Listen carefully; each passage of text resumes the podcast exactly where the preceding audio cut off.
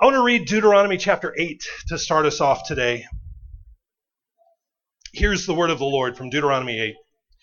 Every commandment which I command you today, you must be careful to observe, that you may live and multiply and go in and possess the land of which Yahweh swore to your fathers. And you shall remember that Yahweh your God led you all the way these 40 years in the wilderness to humble you and test you to know what was in your heart, whether you would keep his commandments or not. So he humbled you, allowed you to hunger, and fed you with manna, which you did not know, nor did your fathers know, that he might make you know that man shall not live by bread alone, but man lives by every word that proceeds from the mouth of Yahweh. Your garments did not wear out on you, nor did your foot swell these forty years. You should know in your heart that as a man chastens his son, so Yahweh your God chastens you. Thus far, the reading of God's word. Let's give thanks together. Father, we thank you and praise you for your word. We praise you for this beautiful day that you've given us. We praise you for this place that you have provided for us to all come together. I pray that in the instruction and worship and play and dance and meals this week, that you would sanctify us, that you would grow us up to maturity, just a little bit more, that we would come to know you more and more, we pray this week. In Jesus' name, amen. I have a confession to make, and that is um, I have always been quite a bit intimidated by the business of working in a kitchen, doing what needs to be done to get a meal ready. I've never felt at home in a kitchen. I never learned how to cook growing up. Uh, like many people in my generation, my parents didn't really think that much or care that much about food and the process of the joy of eating a meal or feasting. A lot of what we had growing up came out of cans or it was frozen or just warmed up. Uh, my mother really didn't feel at home in the kitchen either. She didn't really do a lot in the kitchen. And so um, most of our meals growing up were kind of frozen prepared things and, and that's, or we, you know, ate at a drive through or something. And that was just what I did growing up. Um, but when I got married, the Lord gave me a woman who really, in fact, knew what she was doing in the kitchen. So I let her do it. I mean, it's you're good at it. I'm to get out of your way and and let you do it. Now, now, when it comes to cooking outside, well, that's my job, right? I fire and meat and lighter fluid and fire. And I can do that. You know, I can put meat on a grill and flip it and, and bring it inside. I can do that. I'm very comfortable doing that. But the inside stuff, the kitchen stuff, I, I, left to her, and I just stayed out of the way. But this past year, I said, This is ridiculous. I am a grown man. I ought to be able to do more than just pour milk on cornflakes or open up a can of ravioli. I ought to be able to do something more than that. So I determined, you know what I'm going to do? I'm going to prepare one meal a week for my family. It's going to be my job. I'm going to plan the meal. I'm going to do the shopping. I'm going to pull everything together. I'm going to execute a meal for my family. And my family was nervous and they were worried. And they said, you know, can we just order a pizza? Is that, can we do that? I had no idea what I was doing. I was absolutely lost. I didn't know where anything was in the kitchen. But I'm going to do this. And so I'm going to make things from scratch. I'm not just going to warm things up. I'm not just going to open cans of things and pour them in the saucepan. I'm not going to do that. So I spent time on the internet looking up recipes and trying to understand how to do things and, uh, and going, making lists for the grocery store and coming back and then trying to follow a recipe. And when it says chop up an onion, I think, I've never chopped up an onion. I don't know what that is. I don't, I don't know how to do that. So I'd watch a YouTube video and say, oh, that's how you chop up an onion. There's a procedure to doing that. And that's so I did it and I followed I followed the procedure. And it said saute the onions and peppers. Saute? What is that? Is this a French recipe? What's saute? Well, I got to go- Google it and go to YouTube. And then I, oh, butter in a pan. And you saute the peppers and onions. Following the recipes tightly and following the rules of, of, the, of the recipe. Now, I did this, and my family didn't choke. They didn't die. They actually, some of the things were quite edible. And as I was going, as the weeks went by, month by month, I learned to get just a little bit more adventurous, get get a little bit off the script. Maybe my family doesn't like so much garlic, so I'm going to leave that out. Maybe we don't really like things too salty, so maybe I'll use less salt. Maybe we like a little bit more, you know, kind of maybe like mushrooms in our sauces. Well, I'm going to try that. I'm going to add that. And you get a little bit more experimental. I felt a little freedom to improvise. Now, not everything was perfect restaurant quality, and I'm, I'm still learning. One day, I might be able to come up with something all on my own without a recipe, without going to YouTube. I've still never been in the kitchen without going to YouTube. It hasn't happened yet. But maybe I can come up with something on my own that is edible and that I just made up and that I just put together. I'm not there yet. But this is the way it is with any skill that you set out to learn. There's always a time at the beginning where you must learn how to follow the rules and understand the uh, exact proper procedure for executing the new skill that you're learning. So if you've ever taken piano lessons, the first thing you have to do is you have to learn where to put your fingers. So you're going to have to look at your fingers and you're going to have to look at the keyboard and you're going to have to think every single note is not it's not going to come seamlessly. You're going to have to learn, you're going to have to play scales, and you have to play a lot of scales until you don't have to look at your fingers anymore. Um, if you play guitar, you know, I got to put my first finger, second fret, second string, third finger, first string, fifth fret. You, know, you think and you put your fingers there, and then you you kind of strum, and then before you change the chord, you have to move your fingers, and then you do it again, and and you do that again and again and again. And before long, you can do it without looking at your fingers. Before long, it just comes second nature. And then you might even be able to write your own songs. You see, we have to focus on the fingering and learn it until it becomes natural, second nature. We get the muscle memory, and then you can do it without thinking, and then you can even transcend that and be able to teach others and do it uh, as if it were just part of you. These stages of development are parallel to how God trains up his people. From the beginning of creation, God has been training up humanity to be a suitable bride for his son Jesus. From the very beginning, that's been his intention with the human race to train us up to maturity so that one day we are a suitable bride for the Lord Jesus. And as we just read a few minutes ago from Deuteronomy, as, you were listening, what he said was, I have been slowly disciplining you. I have been training you. I have been correcting you. I even allowed you to hunger. And then I blessed you with a bounty of manna so that you would learn something. I am, I am disciplining you. And then he says this, that as a man chastens his son, so Yahweh your God chastens you.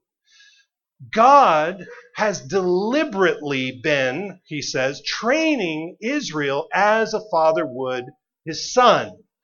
He is raising Israel up through the stages of maturity to bring them to a complete man, to complete uh, maturity. And the way that God does this is evident, and you've probably heard this paradigm before. This is not new with me. I've heard several other uh, faithful pastors and writers use this. I'm going to apply it to your situation in your life. But the three phases of history that God moves humanity to are very obviously and apparently through the scriptures a priestly phase, a kingly phase, and a prophetic phase of history. He starts his people out as priests, and then he gives them kings, and then he gives them prophets. And each one of these eras, each one of these epochs is, is a different stage of maturity for Israel, his son. He's intentionally, deliberately raising his people up through these stages of maturity. Just think of how he did this. Just do a quick recap of biblical history. He established a kingdom of priests. That's what he calls them in Exodus 19. You, my people, are a kingdom of priests. And what does he do for them? He sets up a house for his priests. He gives them rules for how they live in that house. What do you do at that house? Leviticus, the book of Leviticus, is full of sacrifices and laws of, of cleanness. What is sacred and what is profane? And as far as a priest is concerned, there's no guesswork. You don't go off script. If someone has leprosy, what do you do? Well, consult the book. What does it say? What do you do when there's a disease? Someone brings a peace offering to sacrifice. What do you do? There's no guesswork here. You can't make it up as you go along. You just follow the procedure. You just follow the rules. Just as I watched a YouTube video to cut up the onion. You follow the rules and you watch and look at what God has said as far as what those, what those procedures are. So priests follow rules. They're given rules. Israel went through the priestly phase in the early days of her formation. But then there was a transformation into a kingly period.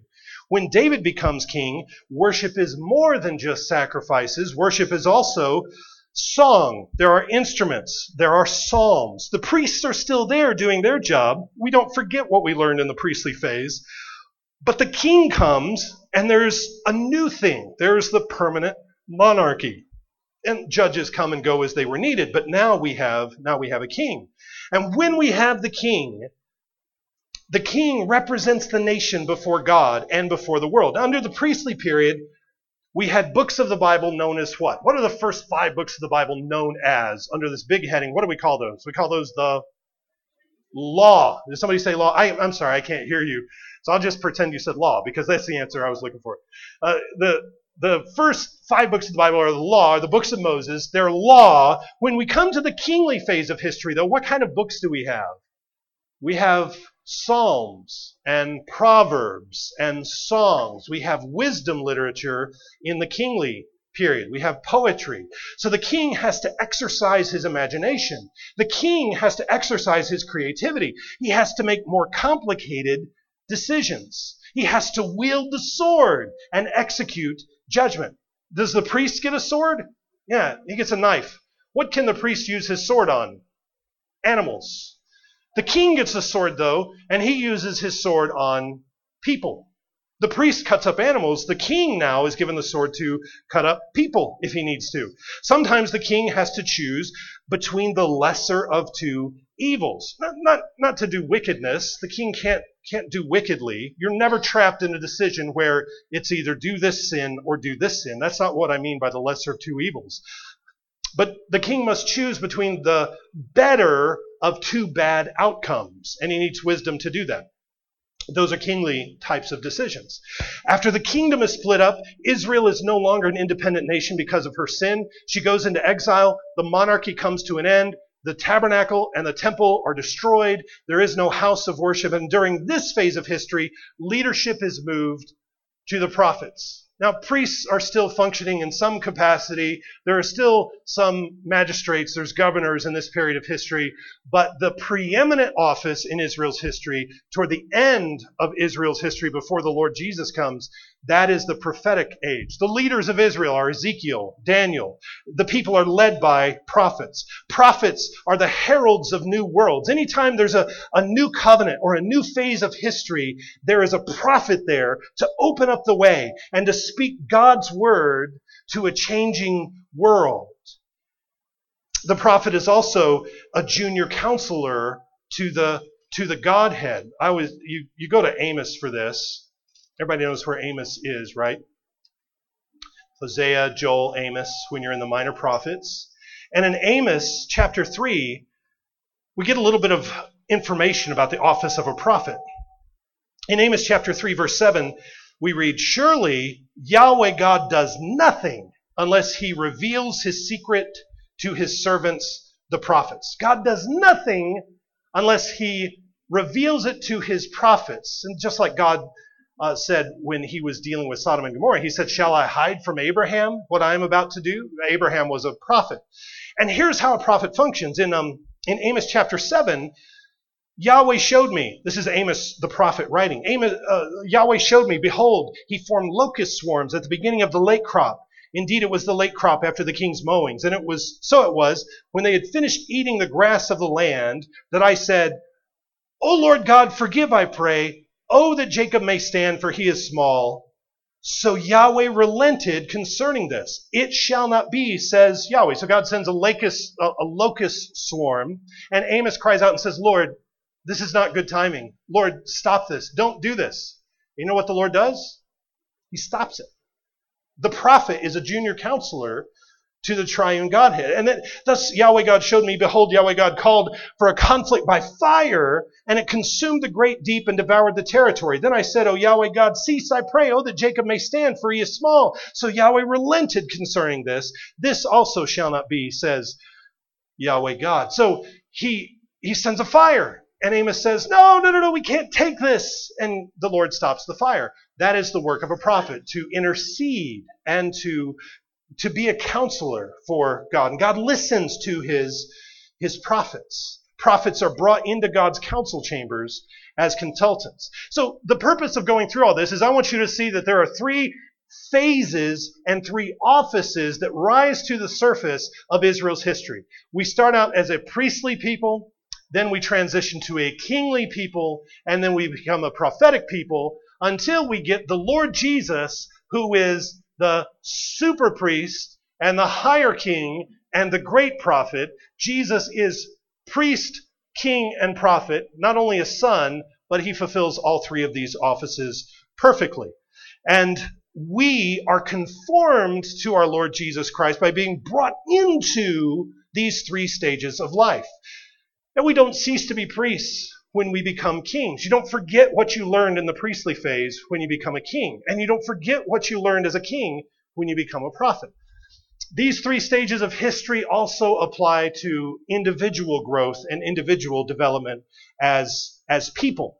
We do follow this kind of order in our life. You begin life as priests. This is where you start. You start under the complete care of your parents, the way Israel was under the complete care of God? Did they have to go till the soil and plant manna trees or manna plants to get manna? No. God gave them the manna. He gave them the fowl of the air when they wanted meat. He gave, just as your parents give you and provide for you food, He gave them a house. He said, Here is, here is the house that you're going to meet me in. And this is this is exactly the way that, that we start out. We have instructions and specific commands to obey, just as God gave his priests specific commands and instruction. So early childhood through early teenage years, this is priestly time. When you're small, you learn that there are things you must not touch. There are things you must not say. There are things you must not handle. Things you must not do. Attitudes you must not have. When you're a child, you are in a priestly phase of life. This is the time for rules when you're little and lots of rules. Like, like God gave the priests clear, detailed instruction.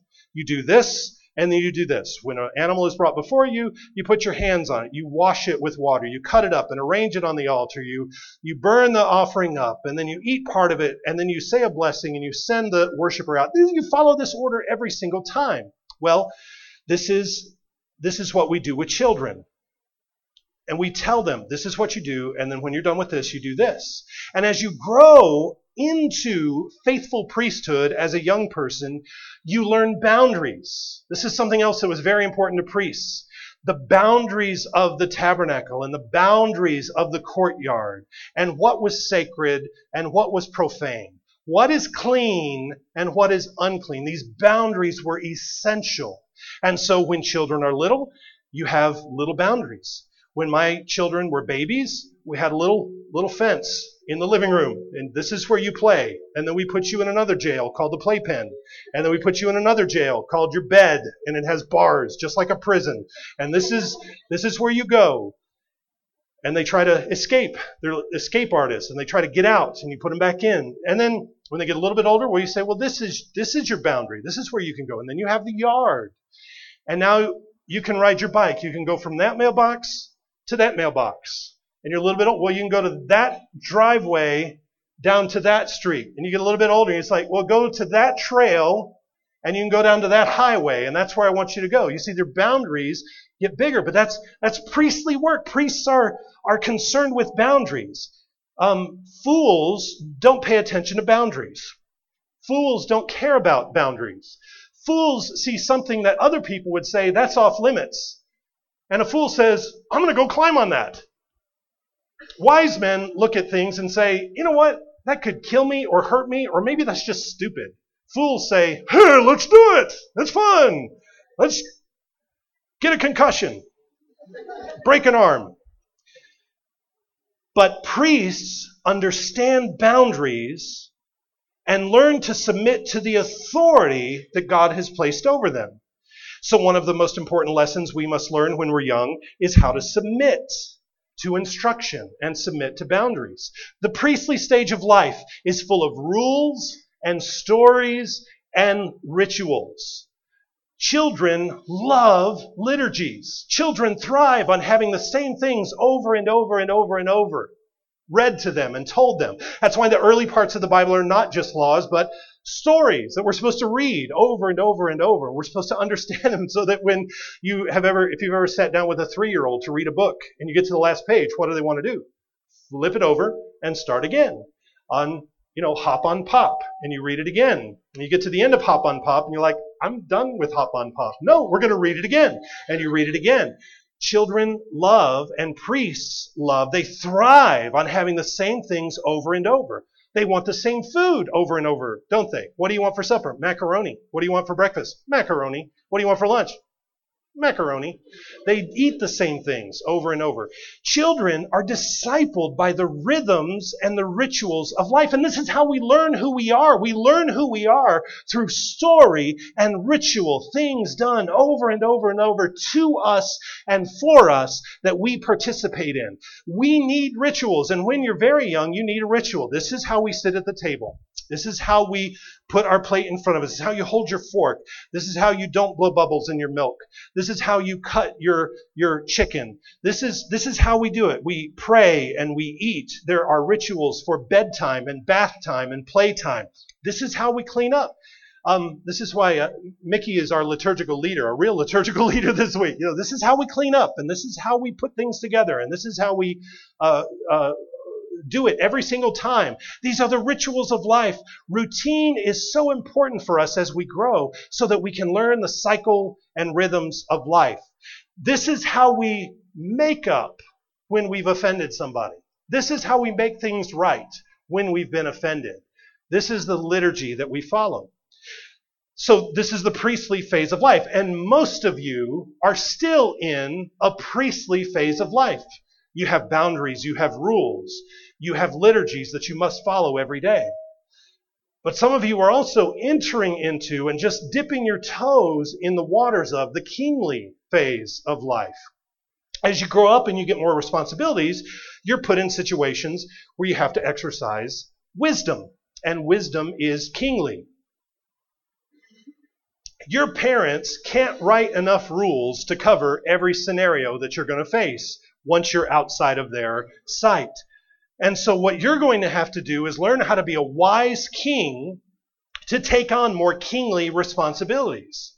But you can only do that if you've learned submission and obedience as a faithful priest. If you don't learn how to be a faithful priest, submit to authority, and submit to boundaries, you will never be a faithful king. You will never be a wise king. And you won't be able to take responsibility in hand and do well with it.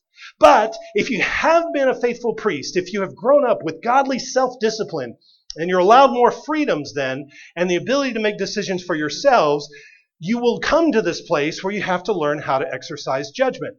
And sometimes your parents will even have to allow you to exercise judgment in doing things that will end up hurting you. As God says, you know, as I'm growing you up, there are things I kept from you. There are things I didn't do for you. There are things I wanted you to learn on your own.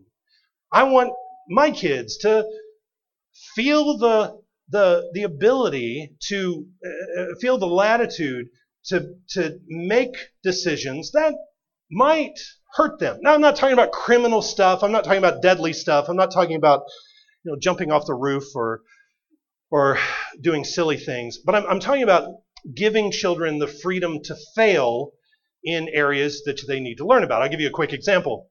How do you spend your money? Do you save your money or do you waste your money? Now, when your children are very small and they get a check from grandma, you take the check and you put it in your wallet and say, I'll cash this. And then when you want something, I'll see whether or not that's a good expense. I'll see if that's a good way to spend a good, a wise choice. But as they get a little bit older, it's your money. You put it in your wallet. You need to give some of it to God. You need to save some of it, and you know, but it's but it's yours. And then if you go to the store and you pick up this dumb thing that I say, that's dumb. That's a waste of money. What are you what are you doing?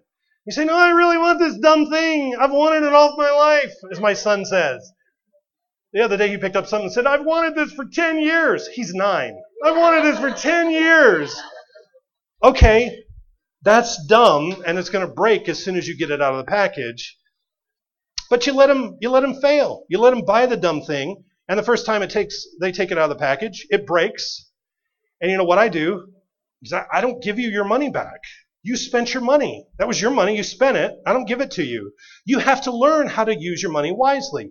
If you use it for this, you can't use it for that. If you got $10 to spend today and you spend it in the first 10 minutes, you don't get another $10 later. Kings learn to live with the consequences of their decisions. That was a bad decision. Okay, we acknowledge that. Now you're going to have to live with that bad decision. You're going to have to live with it. How are you going to work through this? What are you going to do to make it better? You have to learn to do that, and your parents have to learn to let you do that. You ask for advice, you get advice, but ultimately it's up to you as you move into more responsibility and to the kingly phase of life. God gives the king more liberty to make decisions. Now, for the priest, everything was spelled out. But instruction for the king comes in the form of proverbs, things that are, things that are, true, are true in life, but need to be applied in certain situations where there's no specific instruction. What part of God's law do you go to when two women come to you and say, This baby is mine, and the other one says, No, this baby is actually mine? What part of Leviticus do you go to to figure out how to deal with that and solve that? What part of Deuteronomy did Solomon open up and look at to determine what he was supposed to do there? He didn't have it. What he had was wisdom. And Solomon had to think of all that God had revealed to come up with a solution. Wisdom involves figuring out which commands apply in which situations. Wisdom regards timing. When should I speak? When should I keep silent? When should I act? When should I refrain from acting? What is appropriate here and now, but wouldn't be appropriate over here and then? This, these are all wisdom issues. Wisdom means figuring out what needs to be done and how to do it. That's what kings have to learn. And that's what you need to learn that as you grow, you need to apply what you learned in the priestly stage learn how to apply that to all kinds of new situations. When you move into the kingly phase of life, you learn how to fear God when mom and dad aren't around. You learn how to sacrifice. You learn how to give up your own comfort and pleasure for someone else. This may come as a newsflash to you. It shouldn't. But teenagers are selfish and obnoxious. And I say that because I was one, and I was selfish and obnoxious. And I know many teenagers are selfish and obnoxious just by our nature. But if you're going to be kings, then you need to learn how to give up your life for others. Kings give themselves for the people that they're called to serve. So then, you must, as you enter the kingly phase of life, more and more learn how to help mom and dad, how to serve people in your church and serve people on your street. If you know how to lo- unload a dishwasher, you should never be told to unload the dishwasher. If you know how to start a lawnmower and you see grass that needs to be cut, nobody should ever have to tell you to cut the grass. I, I know how to work that. I see that there's a problem. Let's put the two together and see what happens. You should never have to be told. If you know how to pull a garbage bag up out of a can, tie it, and throw it in a dumpster, if you know how to do that, you should never have to be told to do that. Whose job is this? It's yours. You see it. It's your job if you know how to do it. This is what it means to grow into maturity and to take responsibility. Then, as you grow and mature more, eventually you enter a calling where you exercise dominion. And you grow to the point where you're able to instruct others and counsel others. And you transform the world by your work. and you give, you, you, you have a vision for how things could work better. You function now as a priest, yes, as a king, yes, but now you're a prophet. You're a prophet of a, of a new age. You make new things. Prophets act as God's advisors, as I said. God responds to his advisors. The words of prophets tear down old worlds and, and build up and establish new worlds. So, so not only must you be obedient priests and faithful kings, but you must also be able to communicate truth to others. And this is the job, this is the duty of a prophet. So as you reach adulthood, you take responsibility to teach and train younger people, younger brothers and sisters. Now, each of these stages is vital to our maturity. You have the priestly stage where you learn how to submit and obey. You face discipline. Everything's kind of black and white. Everything's kind of consistent. You know what happens when you disobey. Then you enter the kingly phase and you take on responsibility.